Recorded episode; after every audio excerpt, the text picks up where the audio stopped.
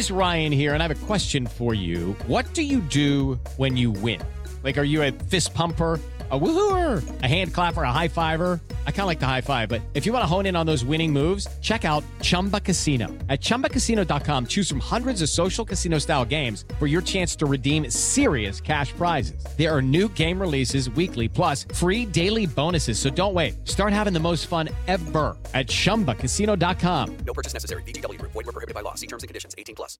It is Ryan here, and I have a question for you. What do you do when you win? Like, are you a fist pumper? A woohooer, a hand clapper, a high fiver. I kind of like the high five, but if you want to hone in on those winning moves, check out Chumba Casino. At ChumbaCasino.com, choose from hundreds of social casino style games for your chance to redeem serious cash prizes. There are new game releases weekly, plus free daily bonuses. So don't wait. Start having the most fun ever at ChumbaCasino.com. No purchase necessary. Group. Void were prohibited by law. See terms and conditions. 18 plus. Hello, it is Ryan, and I was on a flight the other day playing one of my favorite social spin slot games on ChumbaCasino.com. I looked over the person sitting next to me, and you know what they were doing? They were also playing Chumba Casino. Coincidence? I think not. Everybody's loving having fun with it. Chumba Casino is home to hundreds of casino-style games that you can play for free anytime, anywhere even at 30,000 feet. So sign up now at ChumbaCasino.com to claim your free welcome bonus. That's ChumbaCasino.com and live the Chumba life. No purchase necessary. Group. Void were prohibited by law. See terms and conditions. 18 plus.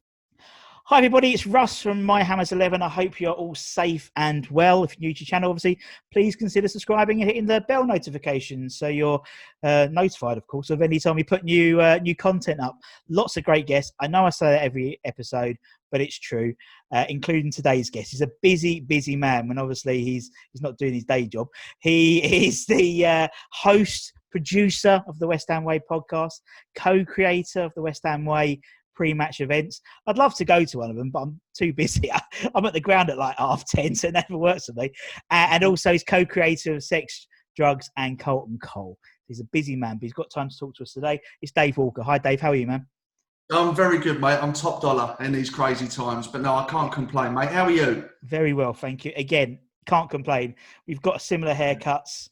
Mine, mine wasn't meant to be the, mine wasn't meant to be this short, but my my wife put the wrong clipper setting on, and so hey, I Mate, just, I just Yeah, do you know? Do you know what? Whilst I'm I'm missing taking the kids bowling or the cinema or taking the whole family to a restaurant or whatever, I really am missing going to a qualified barber because, Yeah. like you, I've given the clippers to my missus, and fuck me, I look like I've been in the fire by the time she's Well, finished. So, originally I gave her. Uh, it was my own fault. I gave her um, like my beard trimmer clippings, and then like, I had alopecia because they don't work. So finally we got some. Anyway, I know Well, it, it was my wife's.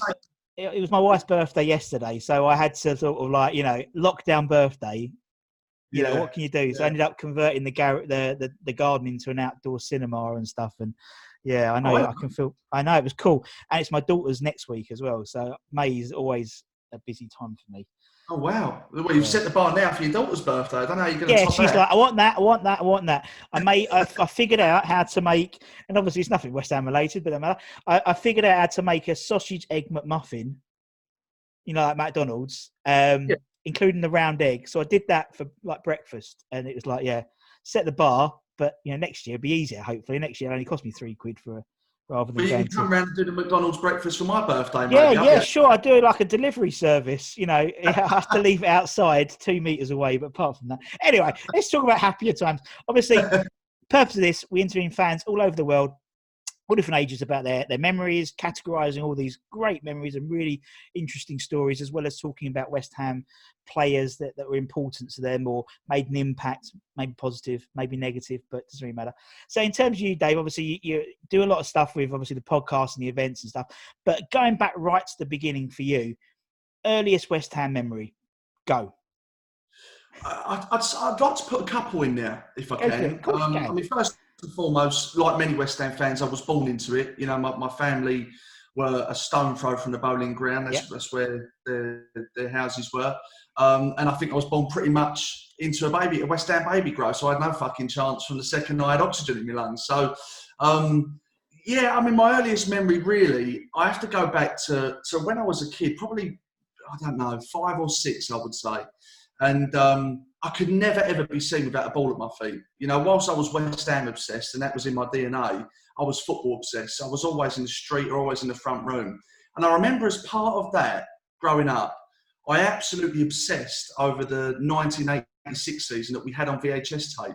I used to watch it day after day after day after day, just in awe of how good I thought West Ham were.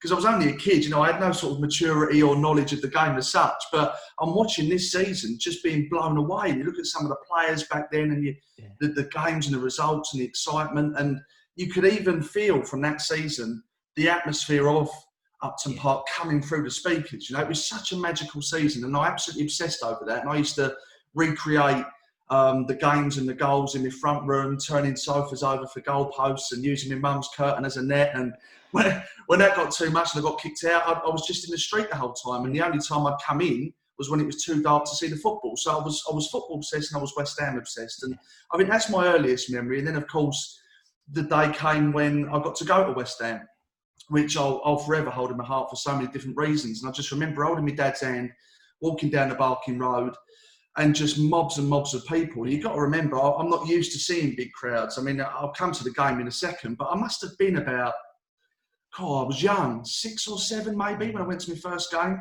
And you won't believe what the first game was, by the way. It was West Ham United 7, Hull City 1 Wow. and it was I think it was 1991. I think it was the old Division Two, and um, like I say, I remember walking down the Barking Road with my dad, and, and just these these memories just stay with you for life. I mean, I remember the queue for Nathan's Pie and Mash, which was a queue that I, I spent most of my West Ham life being part of. Um, then there was the Boleyn and seeing all these West Ham fans outside of it, and the smell of the burger vans and the hot dogs, and just that. I don't know. Not that I even knew what working class meant then, but looking back, I think that's what I felt. I felt that these were working class people in their back then working class sport. And this football club of ours was just the most well supported club on the planet with genuine passion from East London people who are, in my opinion, the, the hardest, most passionate, charismatic people on the planet. And you just instantly felt part of that, even as a kid. You know, I, I never felt intimidated by those big crowds. I would have done if I'd have gone shopping somewhere and seen those crowds. I Mm. would have liked it. yeah, But yeah. because I knew that these were my own people, Yeah. That felt special to me, and I've never ever forgotten that. And obviously, that became the trend for years and years and years after. yeah. And of course, to leave the Boleyn ground, having witnessed a seven-one victory, I thought we were also the best team on the planet. Yeah, that's So- it. That's it. Sorted. Completed it. West Ham completed it, mate. Yeah. yeah, exactly. I should never have gone back. Really, I should have walked away at the top. Yeah, yeah, yeah. yeah, just yeah. never gone back and never And- gone and through that- the heart. Exactly. The the heartbreak that you've had since since the early nineties. I was the same actually. Uh, well, no, I had, a, I had my mine was I was a year after actually, 92, 93. So I was a glory hunter because I went up. You know, when we went up. You know. yeah, Um, yeah. and uh, yeah, I think it was against Oxford United, and I think Oxford United scored after about a minute, Mm. and I was like, so I, so unlike you with a seven-one bar, I was like straight at entry level West Ham, you know, like within a Yeah. minute we concede. We won Yeah. five three. I think Julian scored a pelter, but um, but still it doesn't matter. But I know what you mean, and it's yeah, it, it's true. It's it's the thinking about it. Oh, yeah, yeah, because obviously you don't necessarily think about it now, but obviously because we're so used to going to a football match with yeah. was say now sixty thousand people, and that's a lot of people. Um, For for a young kid, that must be really intimidating. But I don't remember that being that intimidated. That's a good No, me neither. Me neither. And um, you know, I, I think do you know it's it's a, it's a bit of a double-edged sword because I look back now and I think of how special those times were, Mm. and I realised at the time how special they were. But it's a double-edged sword because they're not special anymore. You know, and, and going to the new stadium and, and football in general, you know, is completely sold out. It's all corporate, it's Mm. commercial, it's all about a pound note. And I just think, I don't know, whilst they were special times and, I, and I'm pleased that I experienced it, it's also sad that those days are well and truly gone for me, you know. And I, I, I, I fell out of love with football a while ago. Never fallen out of love with West Ham, but the game itself has never been quite been the same for me. I, I agree, and I think actually, you know, it's horrible what's hap- what we're in at the moment, but it puts things in. A, I, think it puts a lot of things into perspective. God, we're getting very deep, aren't we? Um, I think it put things a lot, lot of things into perspective, and I think when you know, obviously, there's been lots of fragmentation between fans and things like that as well.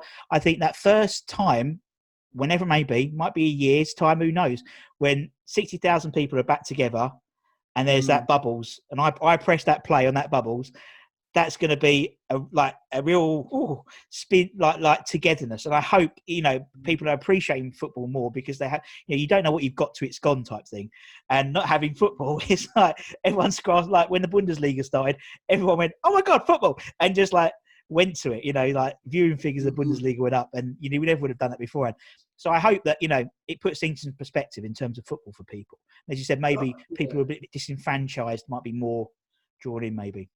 Do, do you know what? I, yeah, I think you're right, and I think hopefully it does bring more of an appreciation of um, being at football together. But I, Mm. you know, one of the things that's disappointed me more in, in recent years as well, mainly with the development of social media, is just seeing West Ham fans have a pop at each other, and that's the other thing that hurts a little bit. You know, maybe it would have existed years and years ago Yeah. if we had social media, but the fact that we didn't, you'd only really ever see these people face to face and be around them and be in amongst them, and Yeah. you, you, you would always be looked after and you'd always have a laugh and a joke and they were your mates and even if they didn't know you, they was your claret and blue family. Whereas social media to a degree, has killed that because there's always a dickhead, you know, that wants to have a pop or cause trouble and mm. you sort of think, is it society or is it West Ham fans, the wrong type of West Ham Yeah. fan with a Twitter account? I don't know. So Yeah, no, I agree. Change, mate, but let's hope that moving forward when, Yeah. you know, bollocks is put to bed that we can Definitely. all be how it should be, you know? Definitely. I think it is a societal thing because obviously you watch other fans, other channels, if they're, you know, they're fan TVs, you know, and there's, there's obviously, you know, everyone has their opinions, agree that, but you, you're right. And I think you're right as well in that, you know, when you were going in the early 90s, before social media came around, you were sat there, you knew Bob behind you who had a flat cap, you know, Bill over there who drinks a Bovril, Mm, you'll mm. you'll you'll slag him off to your dad. He's had he's had two Bovrils today. That that's literally all you'd say, you know. Or he's had a pop at him. I don't think so, but it'd be between the two of you, and that's it, you know. So uh, no, I agree. I just think it's a proliferation of social media. God, this, I mean- the, the topics we're covering, I know, I know. I mean, one, muffins. Let's, Just- let's, just let's the- talk about let's talk about Razvan Rat instead. Let's talk about your favourite. but you know what? One one funny story my brother's got because he's 12 years older than me, so Yeah, yeah, he was lucky enough to experience some of the uh, 86 season, yeah. and uh, he remembers really, really clearly. He was um, I can't remember wh- where he was sitting, but you know you were all on top of each other in those days, and uh, he said that he's there. I think he was with his dad or his or, or our uncle uh, and our dad. And uh, he felt this warmth down the back of his calf, and it was an unnatural feeling. And he thought, "What the fucking hell's that?" Anyway, he's eventually found the space to turn around and look. Turns out the geezer behind him, obviously busting for a piss, but where it's so packed he can't be bothered. Yeah. He's rolled up a program, put his knob through it, and just pissed in front of him up down my brother's leg. So, yeah, I mean, yeah, Oh, It was funny times over there. I mean, you wouldn't get that at the London Stadium these days. But, No, you uh, wouldn't. So let's let's move on to your uh, your eleven. So as I said, we're asking people about the players that meant, and obviously you've got probably got quite a good catalogue of people you want to talk to talk about. But the idea being is sort of the eleven people that let. So it's your eleven. So I said it could be your favorite your favorite eleven, maybe your technically best eleven. Favorite and technically best might not be the same. Doesn't really matter. It's up to you who you want to talk about. Might be eleven people you hated. Maybe eleven people who didn't come onto the pod, for example. You know, it's, you know, it's up to you, really. It doesn't mean it, can be as libelous as you want to be. Um, but we try and keep it to a 4 4 2 if we can. It's not a problem for people like you and me. But for older people, when they, you know, I never knew what a left half was until I, I still don't. I still don't, or an inside right. Um, uh, but you have to be in line to have seen them play. That's the only caveat. So obviously, you and me couldn't put in Bobby Moore. We could put in, you know, Roger Johnson. Yeah, Javier Margas. You know, seems a fair swap, but that's what we'll do. So yes, They haven't made my team. I'll tell you that now. Yeah, got it.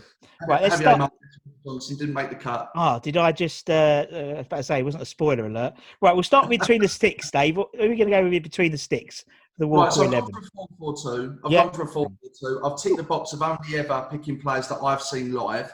Uh, if I'd been born 10 years earlier, it might look very different, but I wasn't. So I've gone for the players I've seen and uh, and thought a lot of uh, for their time at the club. So 4-4-2 and in the sticks. Um, fortunately enough, in recent years, in my lifetime anyway, we've actually been lucky with keepers. I think we've, Yeah, seen a lot we of West Ham. You know, I, I love Shaka, I love Rob Green, I love Fabianski, um, I, I love David James as well. But for me, it has to be Ludo. Yeah. Sure. Um, absolute man mountain. He was agile. He made excellent saves, uh, and an absolutely lovely fella off the pitch as Yeah. well. So Ludo, I think, speaks for himself.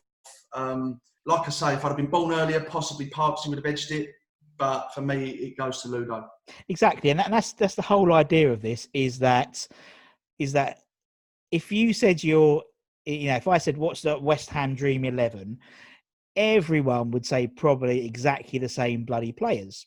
But Mm. that you know because you know about the myth of Bobby Moore, you know you know, you've been brought up in a West Ham family, you, you've heard players, you've seen the videos, but as is, you haven't got you've got nothing, no reference point apart from you know Yeah. what you've been told. We're here, as you said, you could have if you was ten years earlier, you probably maybe your brother would put put you know Parks in instead of Ludo, for example.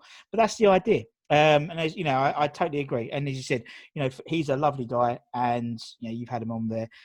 I've heard some lovely stories. And that's what's nice. Is all these little personal stories. You know, like Yeah. the Scandinavian Hammers one.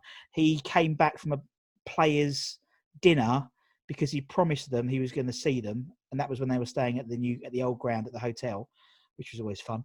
Um, and he stayed there for like two and a half hours, three hours, literally chatting to every individual. And you know how many bloody Scandinavian hammers come over.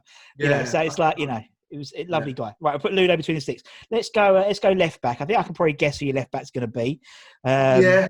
yeah. Vladim- Um, Vladimir Labant. Yeah, no problems. Yeah, well, it's actually Razvan Rat, but uh, no, um, uh, it's, it's yeah, there's only one choice. It picks itself. It's got to be Dixon. Yeah. Um, what can I say about Julian Dicks, my old-time West Ham hero? And it's it's funny, you know, because you speak to the, the, the previous generation, Mm, and they'll always tell you Billy Bonds. Yeah. And you know, obviously, I grew up watching Billy Bonds on those famous VHS tapes. Never Yes. saw him live.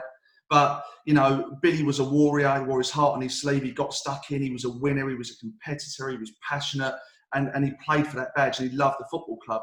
Now, Julian Dicks was my Billy Bonds, Yeah.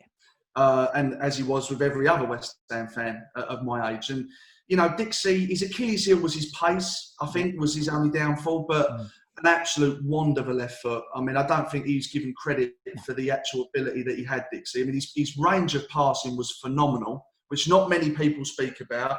We all know about his penalties. And Jesus Christ, did he score some worldies? I mean, I- one that springs to mind, one of many, was Man City at home. I think we lost the game. Did we lose it 4 2 at home? And Dixie fucking, he, he launched this strike from about Oh, launched- 30 remember yards out, yeah, it yeah. to the top corner. And you just think, you know, if that would have been David Beckham that would have scored that, they'd be showing it on Sky Sports as we speak. But Dixie was just unbelievable. I loved him as a player in terms of his, his, his ability, but mentally, I mean, he was he was a man's man. He was a hard man, um, and he was a, he was a passionate man who loves the club to this day. Loves the fans, um, and just a, a top top fella. I can't Yeah. speak highly enough No, of him. When I was exactly. when I was a kid, the reason I first got a skinhead was because of him. Uh, my mum spent money on a new West Ham shirt at the time. Well, if you remember Dixie, um, I don't know if he always done this, or certainly at the time used to cut the collar. Uh, I, I done that to my new new shirt, and Mum done her bollocks over that, so that got me in a bit of hot water. I, caught, I had a hamster called Julian. To this day, I've got a cat called Dixie. I can't speak enough of him. You know, No. he's um, you know West Ham through and through. I love him to death. Exactly, exactly. And it said it's been said before. You know, there's left back, right back. You know, fullbacks aren't a glamorous position. You know, No. like Carragher always tells about. You know, Gary Neville always does him over by that. I Yeah. can't think of any left back in football in general who had such a galvanizing effect on a on a team. You know, No. and also in terms of the fans, you know, that, Yeah. that's all. If it was a what if it was a naughty challenge, if it, as you said, a thirty yard pinger into the top corner, there's no one I can think of who who who can do that. You know, and can control a game from left back. But as you said, he's yeah. There's not really much you can you can say about Julian that hasn't been said. But yeah, he was Mm. um, yeah. Well, and he's the same as me. He was he was Mr. He is Mr. West Ham to me. I was just roughly you know, roughly the same age as you, Dave. I think. So yeah, for me, he's, he's always been Julian. Right. Okay, we'll Mm. put Dick Dixie on the left. Who's to go right back position then, Dave? Yeah, this was a toughie. Yeah. Because I don't think in my lifetime we've been blessed with outstanding right backs, if I'm honest. Yeah, agree. Um, immediately, my brain went to Schemmel. Because I go back to that season he had where he won Hammer of the Year, and he was he was a well beater in that season. And I thought we had one hell of a player on our hands, but it, it didn't work out. And you could probably put him down as a bit of a one season wonder, despite how good he was. So I looked for a little bit more longevity. Um, so I was kind of torn between two. One was Stevie Potts because I thought he's Mr. Reliable. The service he gave the club was second to none. Um, great player, great person. And again, Mr. West Ham, still at the club to this day. But I'm going to go with Tim Breaker on Yeah. this purely because I could list the same reasons as Potsy. You know, he gave best part of a decade of his life to West Ham. He was defensively sound, solid. But the difference for me between Tim and Potsy was Tim was better going forward. Yes. And I thought Tim liked it at the flanks and he had a great cross on him. Mm. So for me, that's why he edges it. So Tim goes uh, Yep, goes into agreed. my number two. Agreed. Um, although, didn't you see Potsy's goal? You would have seen it. His first, is it Hull City anyway? So you Very saw it. good, very good. That that was a collector's item that day because That it was, was. indeed Steve Potts' goal. But he hit it from about fucking 400 Went yards. for his kick, went his leg. Yeah, yeah, yeah. No, yeah. Well done. It- it- Yeah, it no. Tim Breaker, yeah, good shout. Yeah, and and uh, watching back, uh, obviously Robert Banks is he's digitalizing, he's putting up all the end the season reviews on on YouTube. I didn't realise how good Tim Breaker was, to be honest. I, I, I underappreciated, but um, when I did um, when I interviewed Kenny Brown, he was saying how he was like Tim was like the complete player. He was like so athletic. And I never thought Yeah. of him in that like pedestal, but actually watch him again, yeah, totally agree.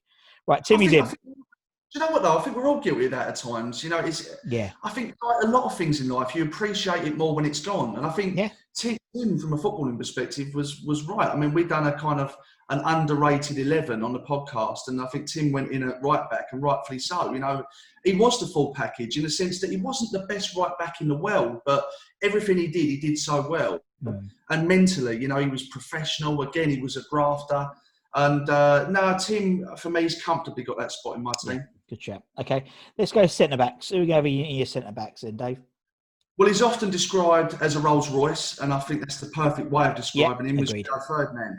Yeah. Um, what a player! I mean, look at the player he went on to become, and, and I don't think any West Ham fan was truly surprised to see that development because he, he was he was something else. I mean, the first time you saw him, I think what stands out to me was his physicality. Mm. You know, he was he was he was a lump, Rio. He was tall, Mm. But for me, what made Rio special? There was so many defensive attributes that, that made him solid. But I don't really think you see many ball playing defenders these days. You don't you see many ball playing centre halves. And Rio was probably the best um, ball playing centre half of my lifetime across all clubs, i- in my opinion. He was absolutely fantastic. And ironically, I think that his debut, I think, and I might have this wrong, I think he came on for the player who went off, and the player who went off, it was his last game for West Ham, and that is who I'm partnering with Rio I like in it. this team. Do you Okay. know who that is? I'll, I'll, leave you to I'll leave you to an, to announce it, Dave. But yeah, great Well, shout for Rio. going to put it right first and foremost. Well, you Um, say it, and I'm sure I'm sure if you got it wrong, someone will someone will tell you on Twitter. No, Paul, where's, where's X when you need him? I know. Um, right, so you've got Rio, and next to him is Alvin Martin. Yeah. So I'm pretty sure that Alvin Martin played his last game for West Ham, and he came off for Rio, who had his first game for West Ham. I'm pretty sure it's Um, Rio, I think, speaks for itself. So we'll, we'll talk about Alvin now. Now, Alvin was in the twilight years of his career when I saw him at West Ham. I, I, I saw him far from his best. That said, the fact that I've kind of triggered being able to tick the box of seeing him live, coupled with the fact that he could still play, Alvin. Uh, he was a hard man, again, a grafter, was a winner. He was someone that had a, an effect on his teammates as well. He was well liked. And you've just got to look at the fact that he was coming to the end of a, a 20 year period at West Ham. And if you know Alvin's backstory, I know this isn't relevant to best 11, but he was a kid coming from Liverpool. Yeah. You know, that's, that's, that's daunting for anyone. And I've sat down with Alvin in depth about his story and, you know, to, to, to listen to how he progressed from just joining a football club to falling in love with a football club like Mm. Alvin has done uh, is incredible. So I think the fact that he could still play when I was able to see him, the fact that he gave 20 years of his life to West Ham means that he gets my nod uh, next to Rio. And to be quite honest with you, I think even if we're doing an all-time um, West Ham 11, he would be there or thereabouts. yeah, No, I agree. I agree, and I, Mm. and and I think it, there's there's a few people who I call adopted cockneys. Um, Yeah. uh, Ginge and and Alvin are, are the two that stick in my mind. He just gets it. Still lives in still lives in the area. You know, his grandkids go to my go to my daughter's school, and you know, and got time for anyone. And he just got West Ham. He just got the area. He got the fans. Got the club, and that's why people still love him. And that's why they give him the honour of. I mean, who who did the whole Billy Bonds tribute thing at the club? Alvin Martin. He did, Yeah, he did, exactly. you know, and so that, Yeah. that again, that shows could have gone with a presenter, you know, like Chris Yeah. or, or Martin, but no, it went with Alvin, and Yeah. too rightly so. But Alvin's one of the best as well. I'll tell you, you give Alvin a microphone. Yeah, I mean, he's done the event for us before, and he's like a stand-up comedian. Great you know, he was yeah. incredible. And uh, no, I mean, when it came to centre halves, I'm comfortable with those centre half choices. Mm. But I did think about Bilic. I did think about Reaper. I did Yeah. think about Ginge. And to be honest, any of these selections could be fairly Of questioned. Yeah, of course Um, they can. But for me, I think, yeah, I think Alvin and Rio. But you know, I'm, I'm talking, I'm ticking the box to get these players in I know. but I'm ticking the box based on them at their peak. I know, of course, and I think actually they'd complement each other quite well. Them two as a partnership, Yeah. Alvin and particularly Julian, and even Tim. Tim liked to mix it. You know, if it got a bit tasty, mm. you've got people, and then Yeah. Rio could actually do, which is what I think he should have done more when he left West Ham was be the ball playing rather than Alex Ferguson, you know, making him a defender. If he carried on doing what he was doing in terms of West Ham before he moved, obviously, you know, because obviously because Alex Ferguson seemed to knock all that creativity out a little bit, he would be Mm. in the same fold as Baresi and people like that in terms of that accolade. I don't think, you know, it's almost like they, they he- you know, he became a defender rather than a, a ball player, you know, which now, now people, everyone wants. He was almost Yeah. like a couple of years ahead of his time, to be honest. I think, you know, Yeah. um, now people don't want that bruiser. They want the ball player. They, you know, the Yeah. Klopp and Guardiola. It starts in the back, you know. But um, he would have been, you know, ahead of his time then. Right, lovely. Okay, let's crack on. Let's go. Let's go. Uh, let's go left wing, Dave. Who we have left wing? Uh, well, this one's through gritted teeth. And again, from saying that, I think you're going to know what I'm going to say.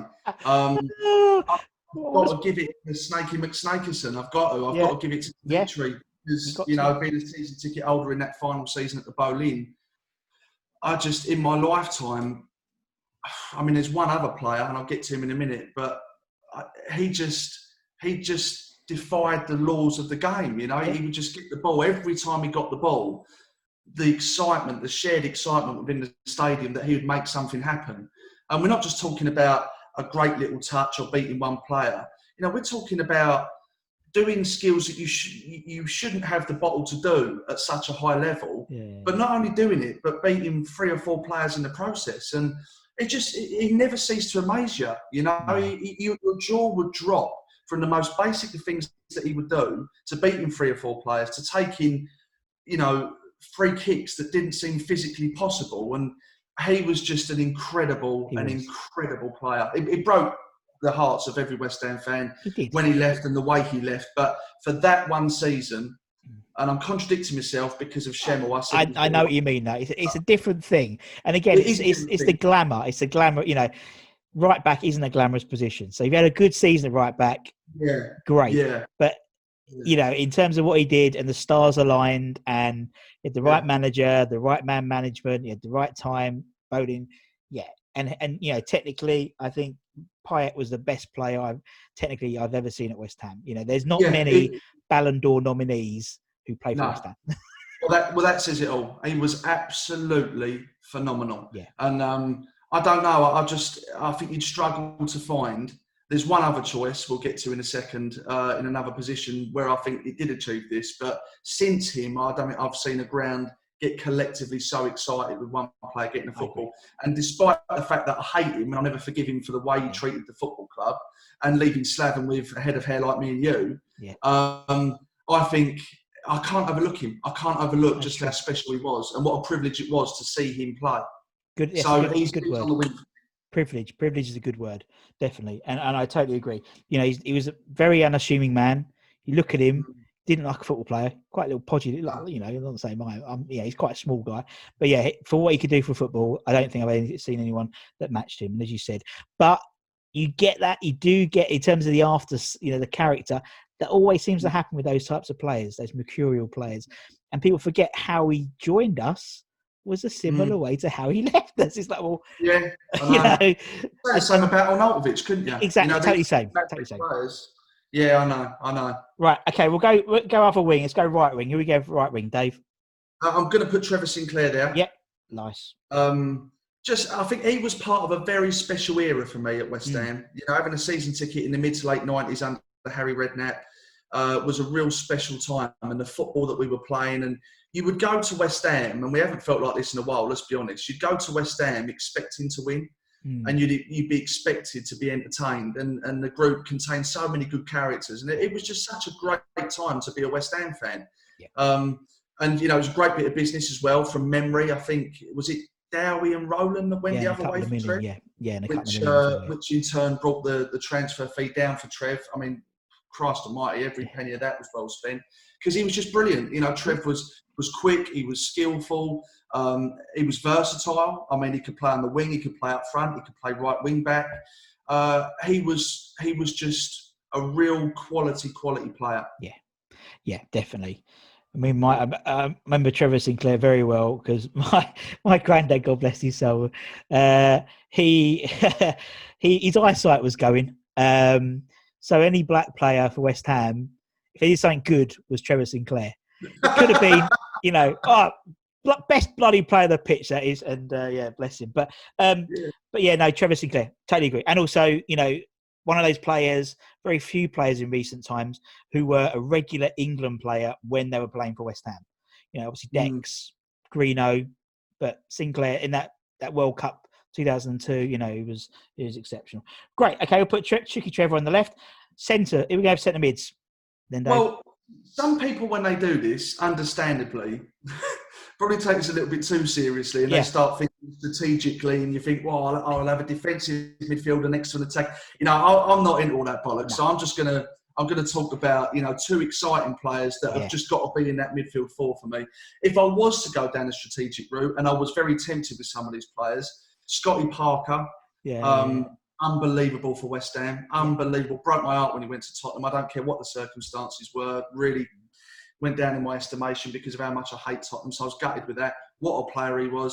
You know, even Declan Rice, you know, Yeah. could, could could get a, a call up in that position. You know, there's, there's there's so many players, Michael Carrick, Johnny Moncur, but I've gone with two players again that excites me. I mean, this is one an attacking midfield. I've been attack, but um, the first one I'm going to go with is Joe Cole Yeah. um, because I think in my lifetime, I've never heard so much buzz and hype Mm. around a kid coming through the academy like I did with Joe Cole to a Yeah. point where I, like every other West Ham fan, was frothing at the mouth to see this kid play. And when he did play, he was just a freak, really. Yeah. I mean, you know, some of the things he did, the, the, the tricks and the skills, and again, similar to Dimitri in the sense Yeah, that I he was yeah. players he shouldn't be beating, and, and the way he was doing it was so unorthodox and unpredictable. That at West Ham, we love to be entertained, and, and, and, it, and it forms part of the West Ham way to be entertained by Yeah. Uh, exciting attacking players. And Joe Cole was exactly that, just an incredible player. who, Again, obviously went on to have a great career. But one probably irrelevant thing I loved about Joe Cole is even up until he retired, he's, he's one player that it's going to sound like a bit of a strange thing to say, loved the game of football. And when I see players playing football, especially at West Ham, I, I like to see them enjoying the game. Yeah, yeah, yeah. You enjoy the game, you can also be better at the game. And where Joe was so focused, that was all over his face, and he played with a smile. And you could see it was almost like reminding you of when we were kids playing football in the street, Yeah. and the reason we got into football in the first place. And Joe kind of carried that through to the professional game, but just also happened to be one hell of a player with it. So Joe, great memories of him, um, and I think it would be wrong of me not to put him in there. I agree. I agree, and I agree what you mean. You know, it's like, and and the way he talks on BT Sport, particularly when when they have live football, so Mm. eloquent, so Mm. clever. He's, he's, Mm. you know, I think a lot of people would underestimate. Very similar to, not very similar, but you know, when Owen Hargreaves retired, he became a really good pundit. No, he he doesn't Yeah. do it, but it's that sort of saying, you know, he knows what he's talking about. This boy, and as you said, Mm. love of the game. And I, I agree. When players have got a smile on their face when they're doing, you know, Yeah. because they Joe used to that lovely little pirouette, didn't they? I remember the, the FA Cup. We had Bertie Brayley on before, and he was saying about that. He did these bloody pirouettes all the time, and yeah, I used to love him. But anyway, Joe's in. Who, who's going to Joe's partner in this uh, midfield then, Dave? I've got to go with Eyal Berkovic. Yeah. Because I think he was rated at West Ham, but I think if he would have been at a top four to six club, he would have been a hell of a lot more rated than what he was. Yeah, Now, yeah, definitely. Eyal Berkovic for me was, and I know this is a massive statement, in my opinion, one of the best players in the final third in terms of his final ball Mm, the club has ever seen. Mm. I, I genuinely believe that. Not the best. I'm not saying he's the best. Definitely one of the best. Yeah. Now you look at the amount of goals Johnny Hartson scored for yeah, West Ham. exactly, totally. How many of those goals would have come without Eyal, even though he kicked him in the fucking head? You know, no hard feelings. Still went Yeah. on to create a great partnership. But I just used to watch Eyal, and do you know it's funny? You know, there's a lot of wing play these this day and age. There's a lot of backwards and forwards. There's a lot of trying to penetrate the final third and get through the back four.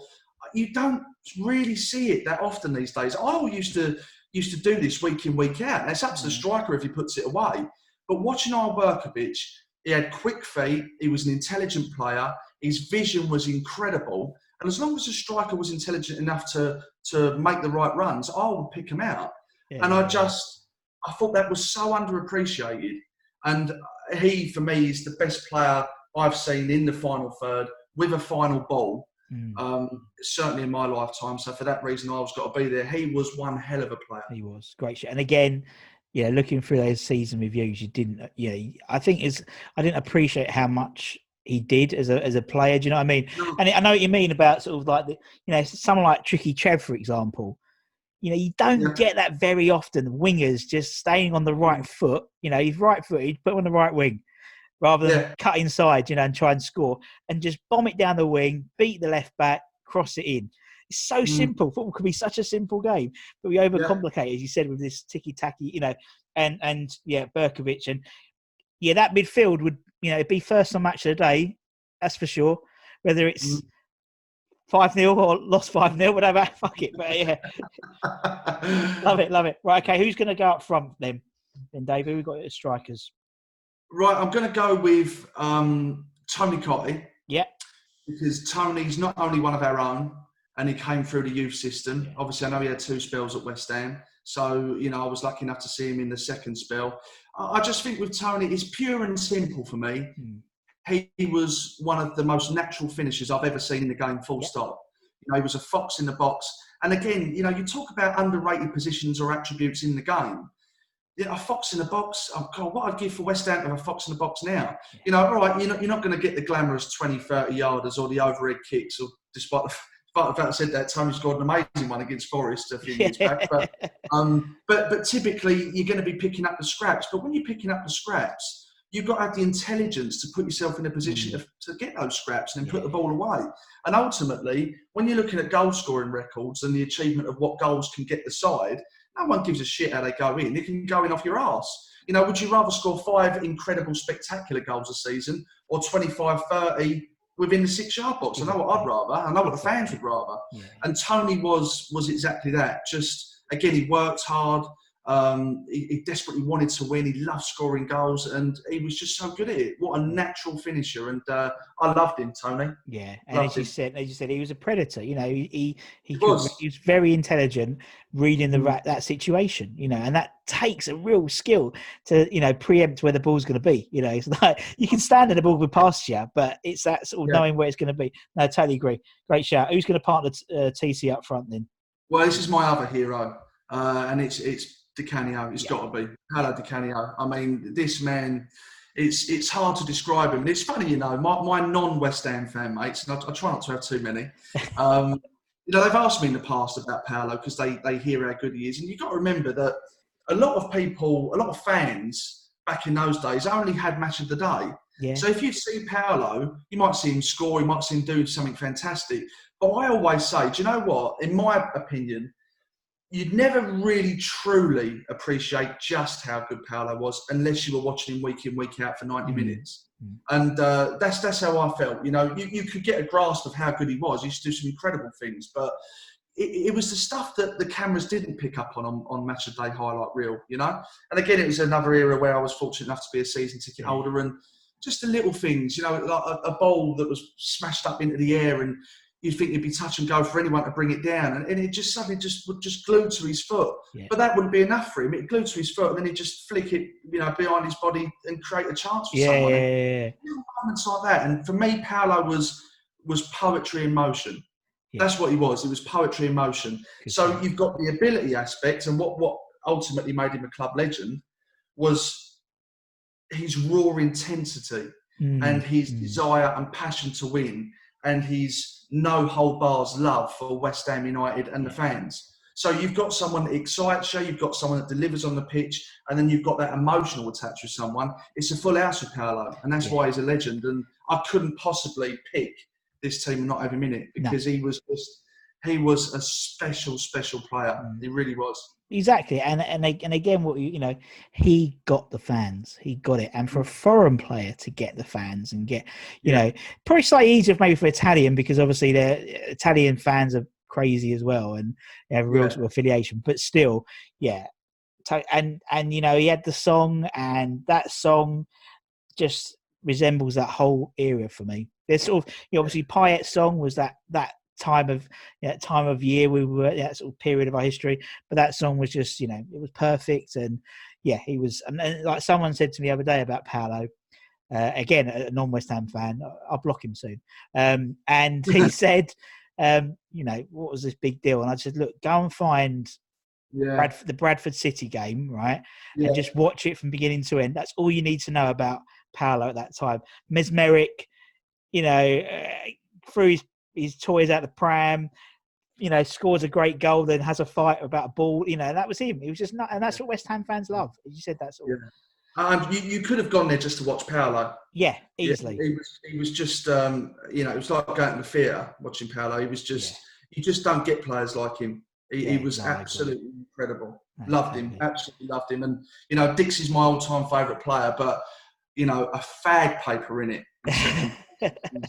Paolo. No, I I absolutely adored them both. I adored a lot of these players we're talking about. Yeah, no, me too, me too. And that's the thing. It's it's great to sort of talk about these players in a bit more context, you know, and, and, and your your memories and stuff. Because obviously we see of it on YouTube, but there's you know we selectively remember certain things, and that's that's what's great Mhm. about it. Dave, it's been an absolute pleasure. Thank you so much for your time. I really appreciate No it. And, No and and and thank you to everyone else who's been watching. Obviously, you know, like, share, subscribe. Obviously, get yourself on the on the West Ham Way podcast and uh, and stuff like that as well. It's brilliant. Uh, and until next time, guys, take care and stay safe. Bye bye. Sports Social Podcast Network. Judy was boring. Hello. Then Judy discovered ChumbaCasino.com. It's my little escape. Now Judy's the life of the party. Oh, baby, Mama's bringing home the bacon. Whoa, take it easy, Judy. The Chumba life is for everybody. So go to ChumbaCasino.com and play over 100 casino style games. Join today and play for free for your chance to redeem some serious prizes. ChumbaCasino.com. No purchase necessary. Void where prohibited by law. 18 plus terms and conditions apply. See website for details.